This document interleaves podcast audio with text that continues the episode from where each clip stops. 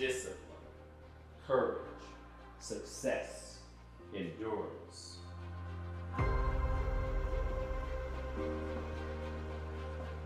Strength, kindness, courage, humble. Spot Barber Academy, June nineteenth, twenty twenty-three. Intentional conversations with community leaders, getting real about race, relationships, but most importantly, the human resource. Let's go.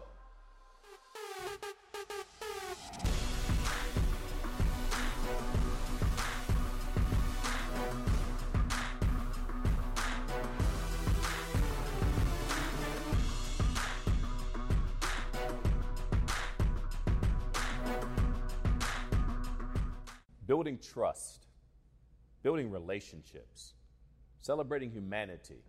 On this Juneteenth, it is not lost on any of us on the need, the importance of building positive relationships with our law enforcement community.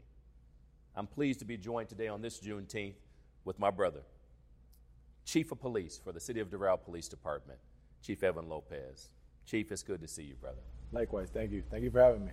Always. And congratulations, you were sworn in less than, what, six months ago? It was my time frame, right? About five months ago. About five months ago. So uh, how's the transition been? Because obviously you spent a number of years as Chief of Police for the Miami-Dade School Police Department. I mean, the largest school police department, I think, in the United States. Uh, keep me honest on that. But now, uh, obviously, being the Chief of Police here in the city of Doral.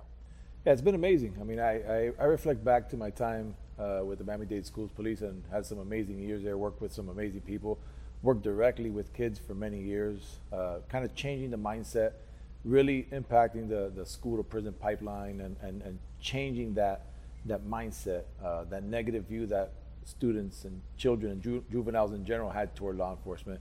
So that was an amazing time there, worked with amazing leaders, amazing superintendents, and Uh, was able to fortunately transition to, to the Doral Police Department. Again, provides me an opportunity to impact the department in a different way, create a new mission, a new uh, mission and vision for the department. And I'm excited. It's been awesome. I've met a ton of cool people over here. Doral has over twenty schools, so I could still stay involved with, the, with, with today's youth, but also use the same skill sets and things that work in that environment on a citywide approach now. So uh, it's awesome. I've had, I've had a great time. Well, it, just, it starts with you. It starts with leadership. I mean, I've known you for a number of years. We've had a friendship for a number of years. And but the bottom line is you lead with uh, wanting to build those relationships. And when we think about racism, the ugliness of racism, it's still prevalent today. We can't sit here. I would love to sit here and say, Chief, I'm so glad we've eradicated racism. We go back to eighteen sixty-three, Emancipation Proclamation, eighteen sixty-five, Juneteenth, Galveston, Galveston, Texas. Uh, folks, two years after the president declared freedom, people were still enslaved. So when we think about racism in twenty twenty-three, what do you see? And you've come, you've worked directly with kids in schools, you're, you've been police chief in various departments. How do we continue? How do we just battle the divisiveness of racism, Chief? It, it's never quitting, because uh, to eradicate anything with one hundred percent certainty, whether it's racism or whether it's crime, it's, it's impossible. Uh, but to never feel comfortable, to never quit, to never stop pushing that that that vision, um, I think is the way to go. I think we've made leaps and bounds. Um, are we there yet? Absolutely not. Um, but I think because we're having this conversation, because we're able to, to you know, through the Bigs in Blue program, mentor those those, those students, and they get to see folks that don't necessarily look like them um, and create allies, um, I think that we're kind of bridging the gap in, in a major way, especially in Miami-Dade County. We're so fortunate here. Um, this is a melting pot as it is. Uh, I grew up in this environment, so I know um, the cultures, um, and you know, through sports and through other outlets, it didn't matter what color you were, whether you were first pick or last pick. That's what mattered. Can you play or can you not play? And um, you know, yeah, there was bullying and there were some other things going on that are still prevalent today. But um, because of social media, everything now is is heightened, so everyone's more aware and hypersensitive to certain things. But some of the pitfalls that we have now have been there always. These are not new things. Racism didn't just automatically appear or become rampant. It's been always there. As a matter of fact, I think it's it's gone better. Um, obviously, we're not there yet, but we're definitely more in tune to it because we're able to now, in real time, see what's going on in Minneapolis, Minnesota. Um, you look at the George Floyd case. You know, if this happened in the seventies, eighties, or nineties, would have been captured on, on cell phone video? Uh, probably not. So would we um, have all the police reform that we've had in the country over the last few years? Probably not. So um, I'm grateful for technology because it's, it's improved the law enforcement profession as a whole, and it's forced us to have these important conversations. So I love it. And here we are on location in the city of Doral, Spot Barber Academy. Appreciate our host today.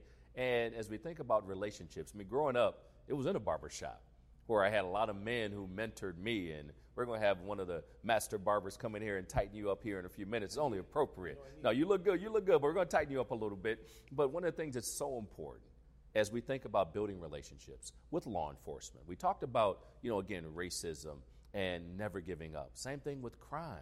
Uh, so I love that that alignment.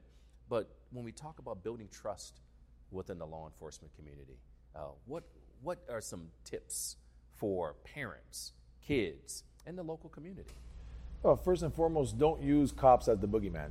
Um, I remember um, as a young child uh, going to uh, the supermarket with my grandma.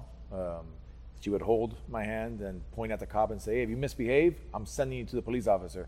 So I grew up with a genuine fear, not through racism, you know, not through a personal experience, just simply because my grandmother utilized law enforcement to scare me as a child. So I grew up with a fear of the police. I mean, as a matter of fact, when I drive out of here, if a police officer gets behind me, automatically, I, I check my seatbelt, I slow down, I, and I'm a sitting chief of police, but I still have the same mindset Um, and a, almost a flashback as to those teenage years when you start driving, when you're a young adult. Um, what is it going to be if I get pulled over at two in the morning? You know, how's that interaction going to be? And this is just as a Hispanic, you know, uh, kid in Miami-Dade County, where it's predominantly Hispanic community. I can't imagine. That's why I love having this conversation with you. As a black man, how is that? How are your experiences? And I think that that mindset, the ability to speak on those conversations, has made me a better and more effective leader. So I, I just, I love this opportunity. Um, this reminds me of Coming to America with Eddie Murphy. My favorite scene. The barbershop scene. The, barber, the barbershop scene. Because it is it is a staple in the community. I love it. And whether it's talking trash, whether it's, you know, again, who's the best, who's the GOAT, uh, I mean, you name it, from boxing, basketball. It's yep. So the barbershop holds a very special place. And that's why I wanted to be intentional and have this Juneteenth twenty twenty-three conversation in a barbershop uh, with key leaders. Uh, and people that I know will just tell it straight. So I appreciate that about you. And to your point, growing up as a black man and going into stores, and if I'm looking like this in a suit, uh, I'm like, I'm mindful of that. Why can't I go and just wear jeans and a T-shirt? I'm still going to spend money. I got a job. But you think about things of that nature. I think about my kids. All my kids are driving now, every single one of them. So and whenever they leave the house, I'm thinking, okay, if you ever get pulled over, you know, they let them know your daddy works with cops. Uh, I mean, I've given them so many different things. Be compliant, be respectful. But it's a two-way street when it comes to relationships as well. You've talked about parents, and I've heard parents do that, using police as the boogeyman, if you will. But also, we want to make sure that it's a two-way street in terms of talking to people. I've had interactions with police officers, some good, one really not so good. I could have died, had a gun to my head. I'll never forget that at age eighteen. So having authentic relationships, I could have made a choice to say, I'll never trust a police officer again. That was one person who made a decision that night.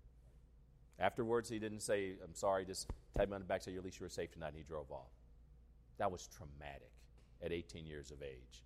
That's why I'm thankful for folks like you, because I know your heart, but I know how you will train and encourage and expect from your officers as well. So how do we address that? So for folks that are saying, see, look at this situation, look at George Floyd.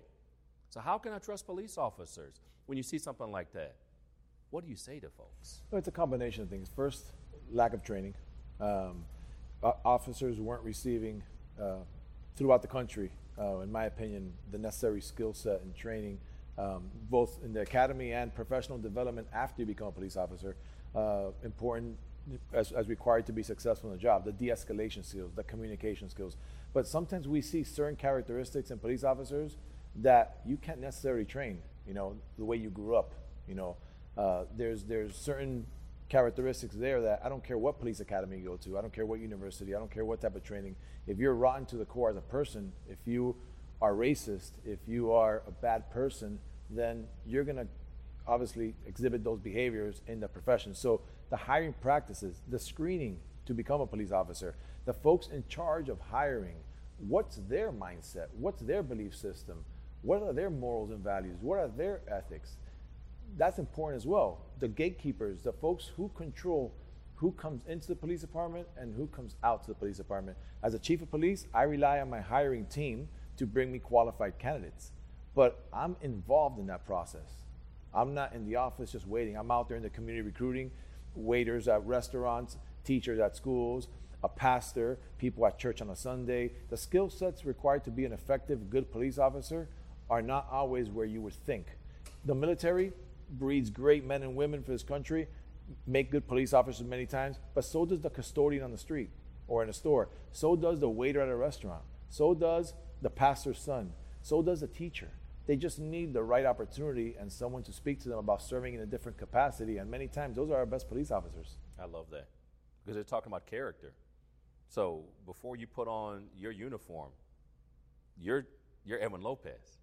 And so those traits that you've learned over time, Uh, and so you're a human being. And so that's what we want our littles uh, to reflect on as well. And speaking of reflect, let's go ahead and bring it. Let's go ahead and bring in our, our barber. Uh, come on in. Come on in. Now, this is this is this is live Juneteenth.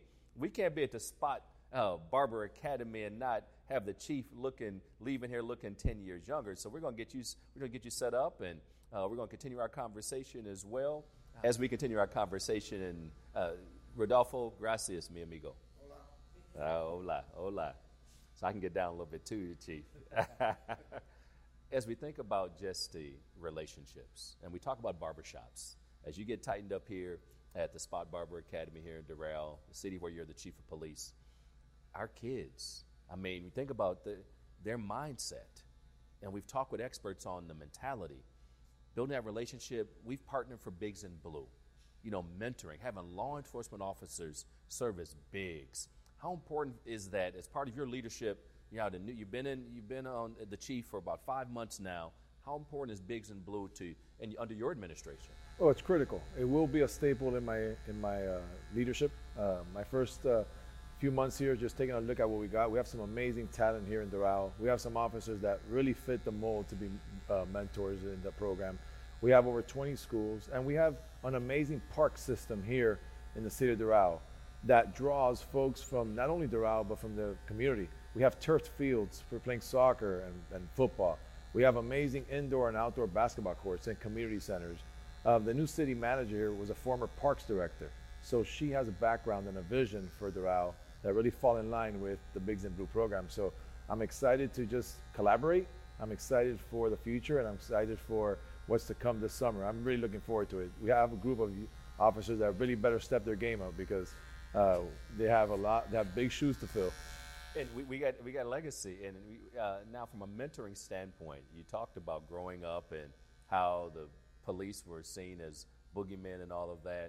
But outside of that, who was that law enforcement uh, officer, or maybe that just got you involved, that inspired you? Because here you are now as chief of uh, chief of police. Well, I was already a cop when I really. Um, saw the impact of it. And one of our one of our former chiefs when I was at Miami-Dade schools, Charles Hurley, um, brought the program uh, live to the Miami-Dade schools probably over fifteen years ago. But his ability to mentor and relate to those kids in the inner city, and being a white man, uh, seeing the bond that he created in the inner city with the black community, for me, um, really meant a lot. Um, I saw the impact that really transcended color. I mean, color was just a barrier on the front end, but no matter the color, once you build that bond, um, I requested as a school resource officer almost twenty years ago to work in the inner city, which was unheard of in that time. And the bond that I built, I mean, the first month was rough because the kids didn't know what to expect from me. But, but by the end of that year, when I was transferred to another assignment, those kids were crying. Those kids were crying.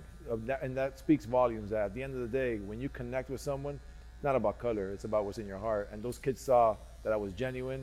I saw that they were genuine, and they just didn't have the opportunity uh, that I may have had growing up, or that our kids have. Uh, so that still drives me to this day. And that's why coming to Doral um, is so important to me, to bring this program, because I'm gonna be able to kind of match the resources with the need. And for me, that's critical. I love how when we think about sports, uh, and shout out to uh, former Chief Hurley. Uh, I know his son is going off to L S U, quarterback. So you think sports. Absolutely. You think relationships, how sports has played a role in your life. Uh, who was that sports uh, hero uh, or that athlete that really uh, did it for you from a mentality standpoint and work ethic? Ken Griffey Junior And let me tell you why. Ken Griffey Junior So as a Cuban growing up in Miami-Dade County, baseball was, you know, the main sport that, that our parents, you know, kind of forced upon us, even though I took a liking to other sports as well, but baseball was my first love. And Ken Griffey Junior was the first baseball player that I saw that wore his hat backwards. So just seeing him in the home run derby and seeing him in practice with his hat backwards, based on the way I was growing up and the community I was in, I kind of I could relate to him. So I, as a kid, wore Seattle Mariners, you know, fitted baseball cap backwards because of Ken Griffey. Now, I didn't look at Ken Griffey Junior as, oh, that's a black man, I can't be like him. I just saw him as a baseball player, regardless of color. So that, looking back now at my youth, I thought, wow, that's something that was impactful for me growing up, um, and as an athlete who who uh, came from, as a privileged kid, because his father was a, was a was a Major League Baseball player as well. So it wasn't an inner city kid necessarily that grew up on the poor side. Um, but he still was able to connect with a poor kid that was Cuban in Miami-Dade County. So for me, uh, I look back at that, and and it really transcends uh, race, your community, uh, where you live. You didn't grow up in Miami-Dade County, so there was not much that we had in common, but yet looking at a hip-hop Ken Griffey with his hat backwards, uh, for me was appealing, and uh, it motivated me that I can kind of reach, you know, some professional um, goals, Uh, even from folks that were doing something that didn't look like me. And I love how, from sports to music, what was that go-to song growing up? Let's say you got your hat hat on backwards and you're hitting baseball. What's on What's on the radio? What's on the cassette tape? Because you're not as young as you may look. What's on the cassette tape? Two Live Crew. Ah. eighties and nineties. Luke. Listen, Luke was from Miami, um, and that's what was bumping, you know, at the time. If you had, you know, a sound system in your car, regardless of the car, that's what mattered. It didn't matter if you had a, a Bentley or a Hyundai. As long as you had, you know, a pair of bazookas in the back or a box with, you know, twelves, and the trunk was rattling, and Two Live Crew was on, or some other uh, some other Miami bass music, that was, was impactful for me. I look back, and the parties and the hangouts, that's what we were listening to, believe it or not. But it's humanity. Music, sports, even law enforcement, hanging out in the barbershop, the nat- the natural sounds of just the clippers and all that, just real life conversations. We have a lot more in common than we have differences, a, a ton of things. So that's why programs like the, the Bigs in Blue program really bridge that gap, because as a father of a seven and a thirteen-year-old, when I walk into a middle school or an elementary school, I see my kids.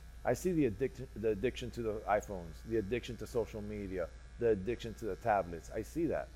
And it reminds me of my own kids, how they're growing up in that same environment. And my parenting changes as well, because I can't just look at them and go, what are you doing? Get off that, because that's all they know. So it changes our perspective. We have to kind of grow with them, um, knowing that the challenges that they are facing are different challenges that we are. That's why I look at you as a black man and go, hey, the challenges that you are experiencing raising young black kids is different from the challenges that I'm experiencing. I may be having some challenges that you can't relate, but there are a ton that I can't relate to that you are going through. And that's why we gotta have these conversations. Now, I'm very fortunate that I have friends and mentors like you um, that I can speak to, but many folks don't like having the uncomfortable conversations, and it's unfortunate. And as a police leader, my officers and I have to have these uncomfortable conversations so they can lead better on the community. I cannot wait to stand before Uh, your team uh, to highlight our relationship uh, because it's an example. It's, it's authentic, it's real, and it's intentional. And as we move forward, as we reflect on Juneteenth, as we move forward in twenty twenty-three, we can look back and say, yeah, there was, yeah, slavery was real. We can't erase that. You know, racism is real. We can't erase that. Crime is real. We can't erase that. But what are we doing to make a positive change? And it's conversations like this, brother, that I absolutely appreciate. You taking time out, haircuts on me. But thank you for your leadership. And one last thing before we close out on this Juneteenth. For that parent, that big, that little, that may say, I don't I don't trust police officers. Get, what, what's your message on this June nineteenth, twenty twenty-three for them? Just to give them a try, give them a chance. Just give us an opportunity uh, to have a conversation, to sit down, to learn a little bit about each other before you judge a whole group based on the actions of a few. Um, I think that, that resonates with me on a personal level, and I ask the community as well to just give us an opportunity. You may have had a negative experience with, you know, with a cop or two or five, uh, but give us an opportunity. The, the profession as a whole is a good profession. Um, we have good people in law enforcement. Yes, we have some some bad apples in every profession, uh, but we're doing something about it, and uh, we're a work in progress, but give us a chance. That message resonates with me personally and professionally. Given a chance, June nineteenth, twenty twenty-three, Freedom Day, the mentality. Give everybody you come into contact with a chance, because when everybody says, I'll be a positive difference, you'll be a positive difference, guess what? We just gave humanity a chance. June nineteenth, twenty twenty-three, Freedom Day. Spot Academy, Spot Barber Academy here in Doral. Let's go.